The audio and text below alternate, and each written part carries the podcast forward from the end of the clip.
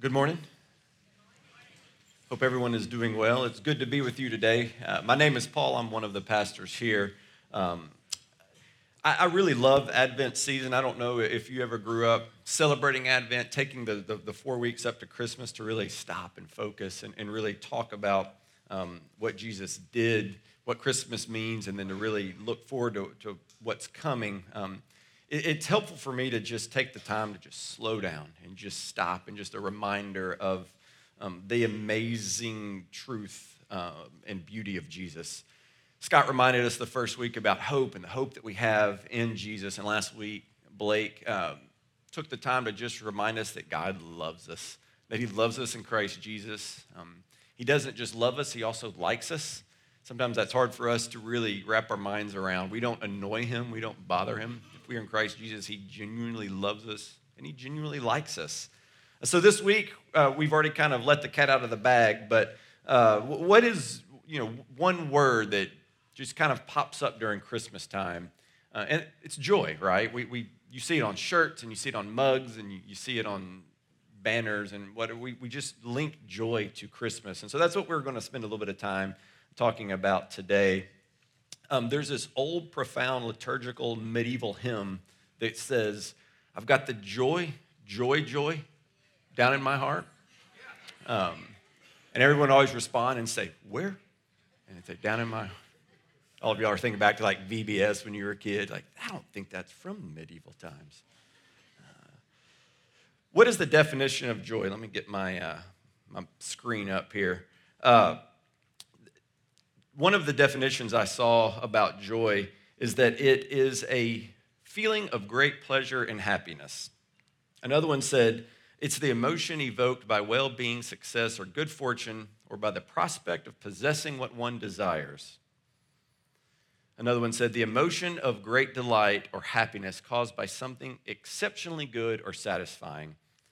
I found a version, a definition of this that John Piper wrote, uh, and, and he termed it Christian joy. And I think it's a little more fitting for us today. He said, Christian joy is a good feeling in the soul produced by the Holy Spirit as He causes us to see the beauty of Christ in the Word and in the world.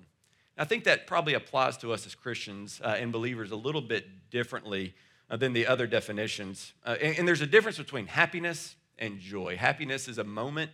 It's a moment it's a, it, it, can be fleeting depending on our circumstances, whereas joy is a, it's a feeling in the soul that is out, it's produced outside of us. It's produced by the Spirit. Christian joy is a gift and it's this gift that, uh, if you've been here since we've been starting and going through Genesis, it's a gift that man had with God in the beginning. When, when man fellowshiped with God and they were in his presence in the garden, they had perfect joy. They had that perfect joy with God. Psalms 16:11 uh, says this. It says, "You make known to me the path of life. In your presence there is fullness of joy. At your right hand are pleasures forevermore." There is fullness of joy in God's presence.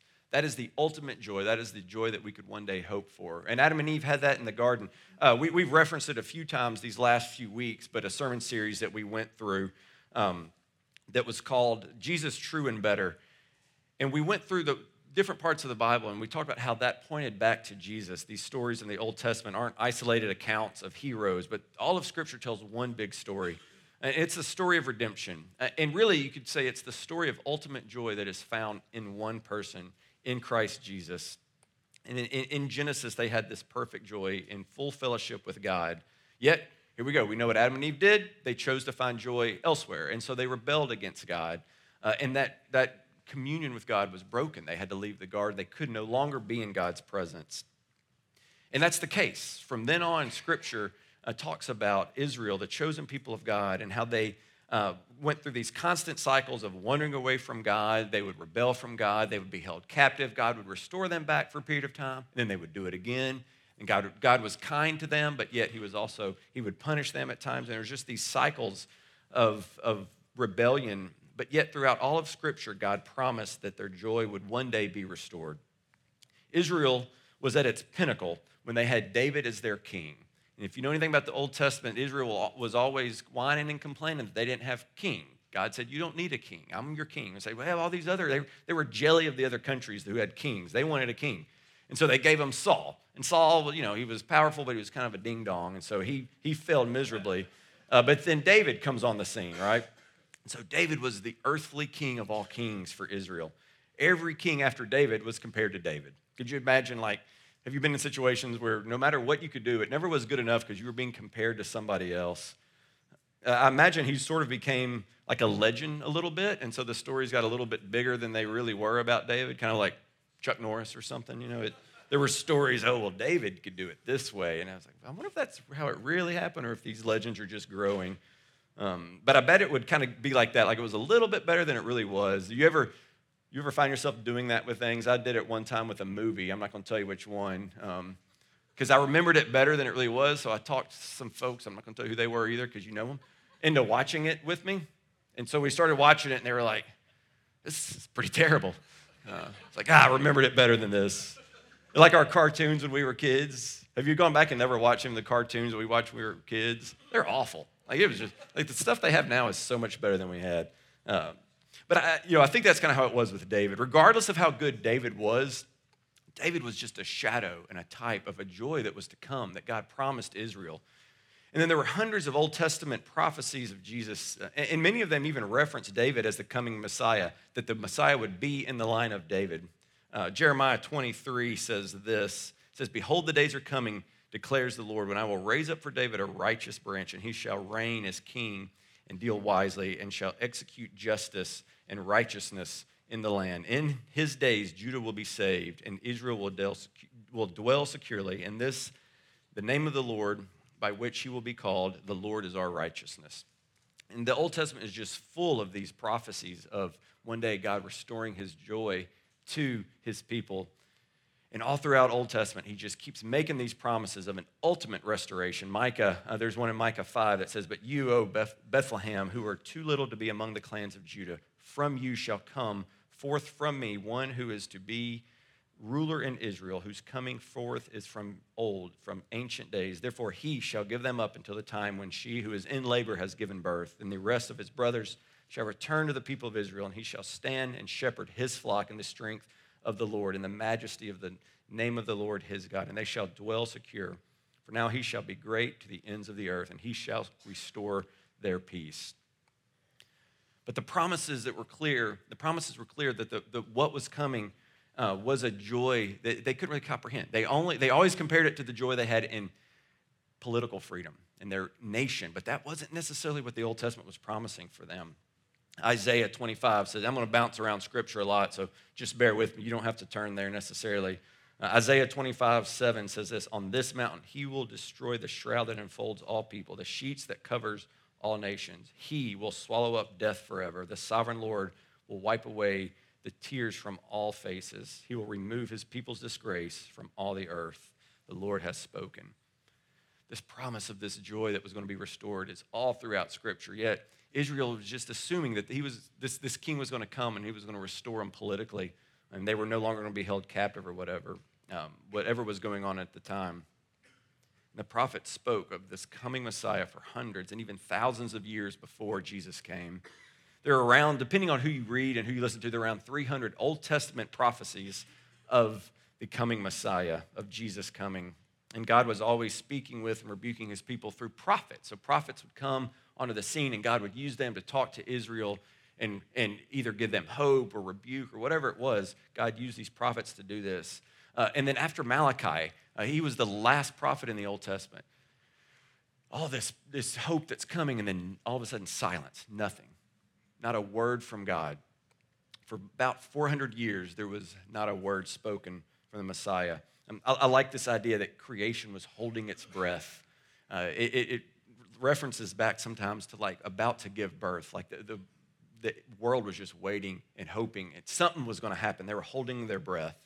I love the, uh, I don't know if any of you have the Jesus Storybook Bible uh, for your kids, uh, but I also recommend it for adults as well. Uh, just, just, the way that uh, the author writes and, and, tells these stories of the Old Testament. I wanted to read from you, uh, for you, the, the transition from the Older Testament to the Newer Testament in the Jesus Storybook Bible is so awesome, especially this time of Christmas.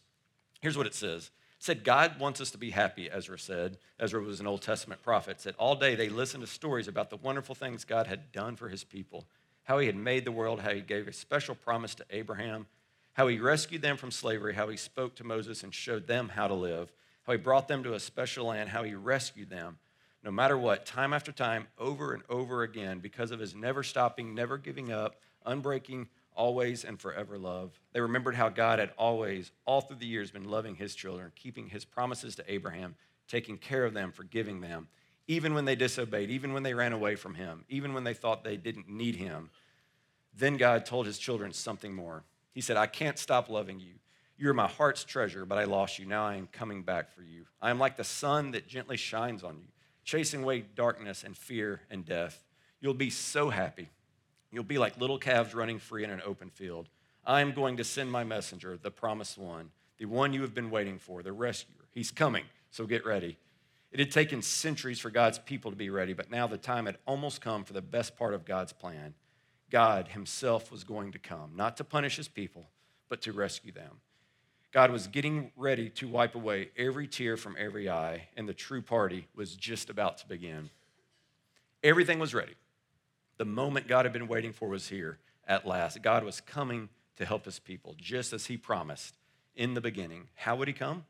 What would He be like? What would He do? Mountains would have bowed down, seas would have roared, trees would have clapped their hands, but the earth held its breath as silent as snow falling, he came in, and when no one was looking, in the darkness, he came. I love that, just that picture of creation just waiting, and just in the, in the darkness and the quiet, Jesus came. Turn with me, if you will, uh, to the Christmas story in Luke 2.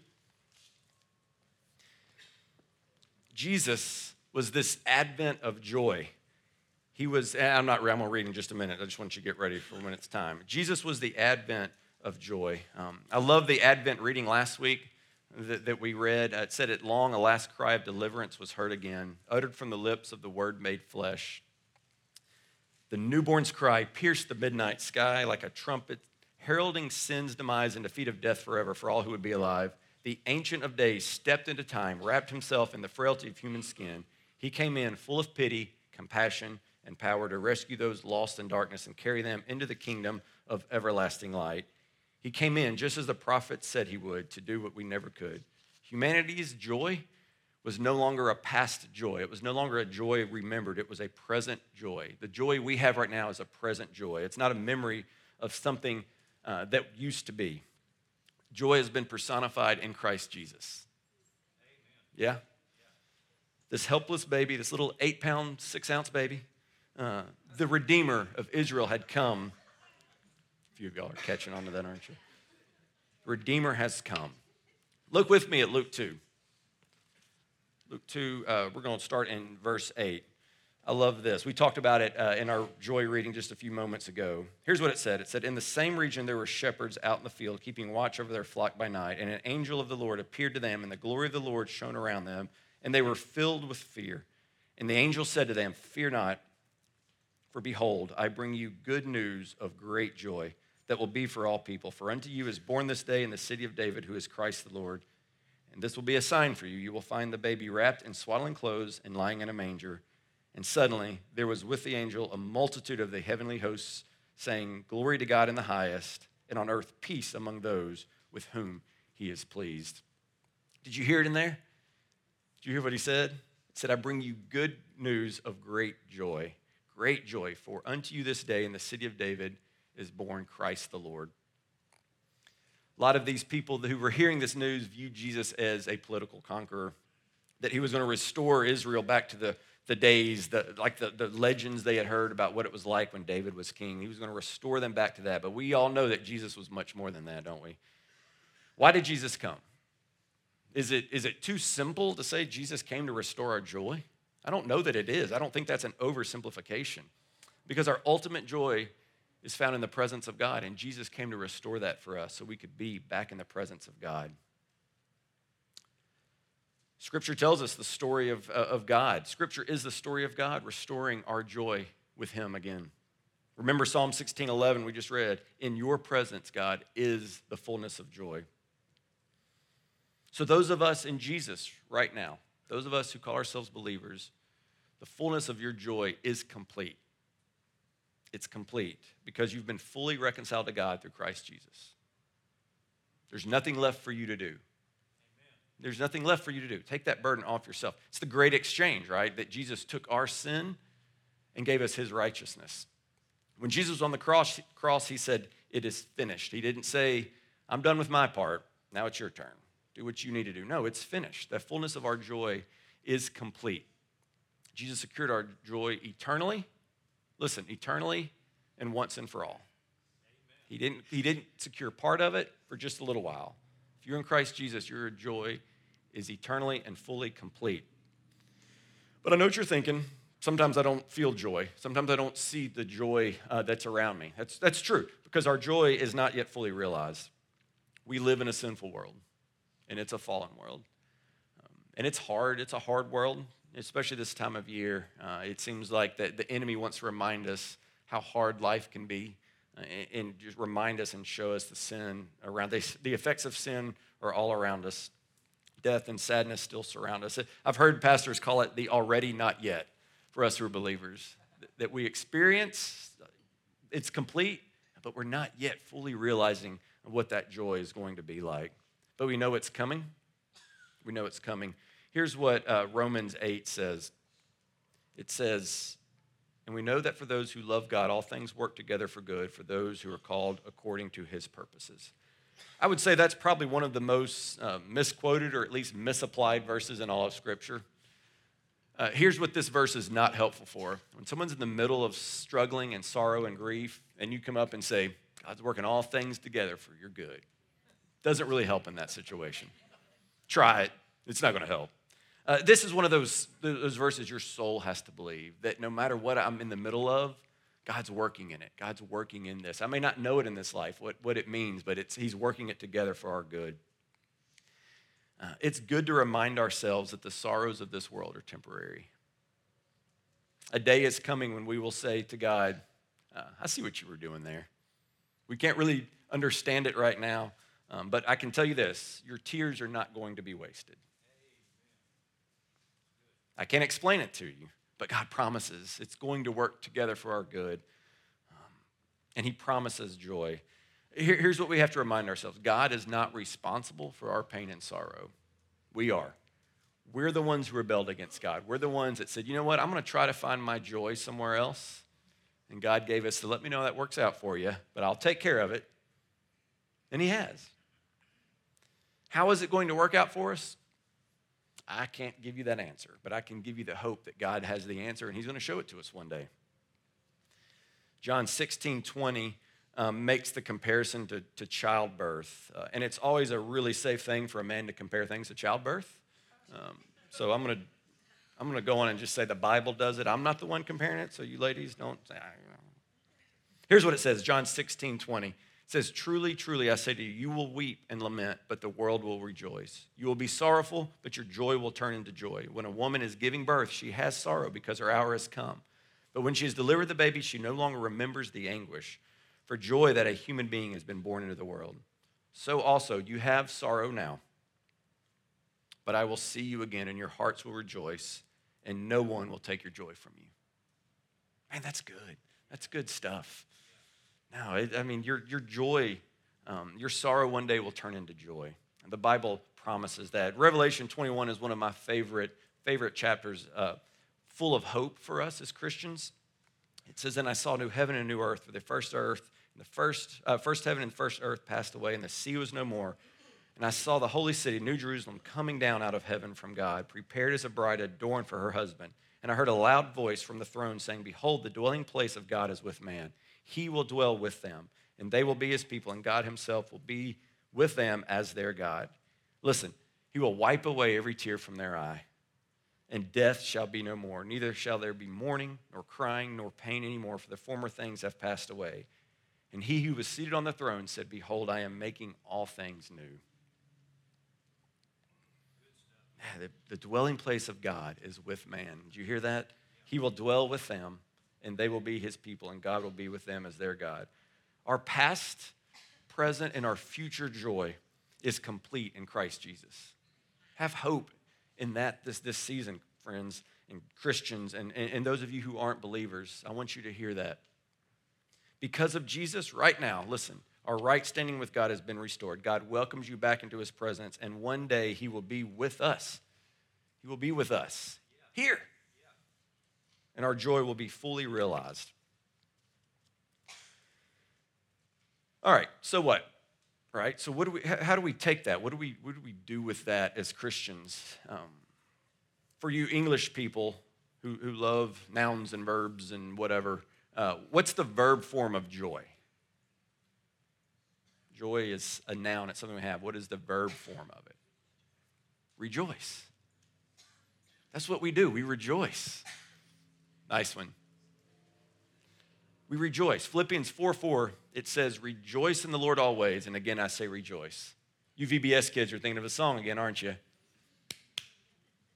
45 times in the Old Testament, the command is given to rejoice. 74 times in the New Testament, we're told to rejoice, to delight in the Lord, to delight, to, to put our joy to work, to exercise that joy. Rejoice in the hope we have in Jesus.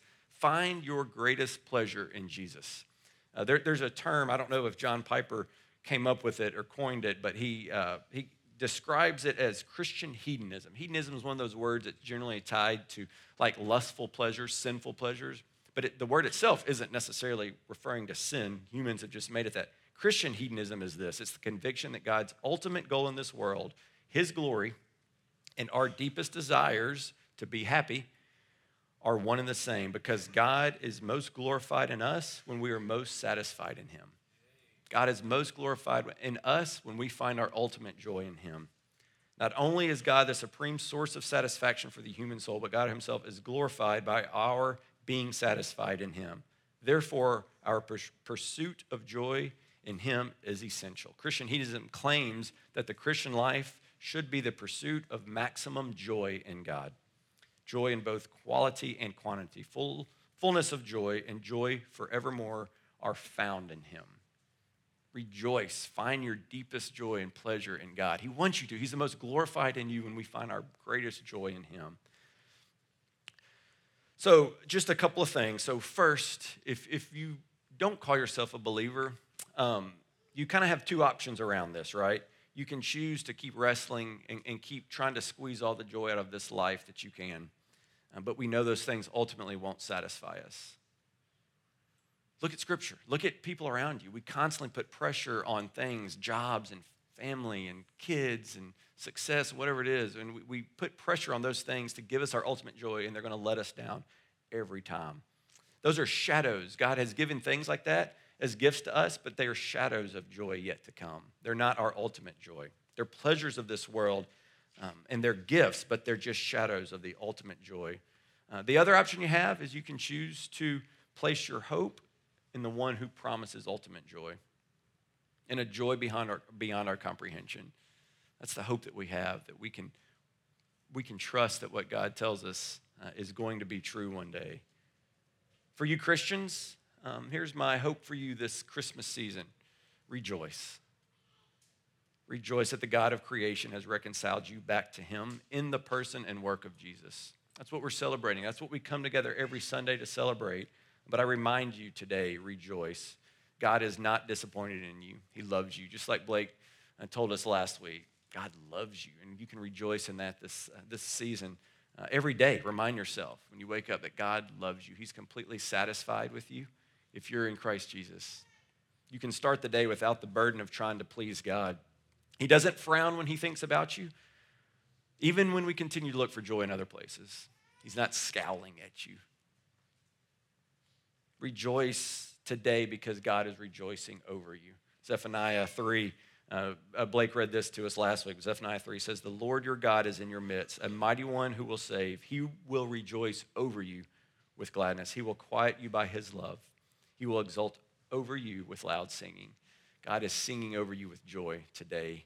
Rejoice in that. That your reality, right? That, that's your reality right now. God is rejoicing over you, and He's promising you joy that we can't even comprehend. I'll close with this. Romans 15, 14 says, May the God of hope fill you with all joy and peace in believing, so that by the power of the Holy Spirit you may abound in hope. Let me pray for us.